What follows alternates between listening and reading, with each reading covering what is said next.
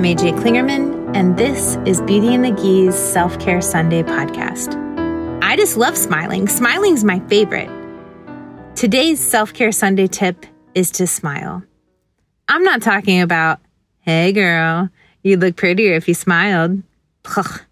I'm talking about how it will make you feel.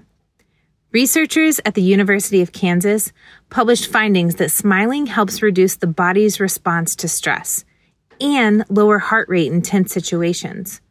Another study linked smiling to lower blood pressure, while yet another suggests that smiling leads to longevity. In addition to how it makes you feel, let's talk about how it makes others feel. Around here, it's the holidays, and everyone has so much on their plate. I shopped yesterday for 10 hours. I was tired, but I tried to smile.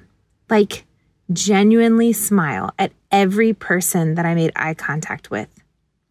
I, of course, saw some people instantly smile back, while others were caught off guard, and some you could see visibly re- relax a little after receiving a smile.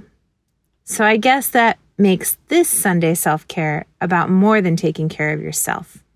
That's it. It doesn't have to be hard be healthier, and make the world a better place simply by smiling.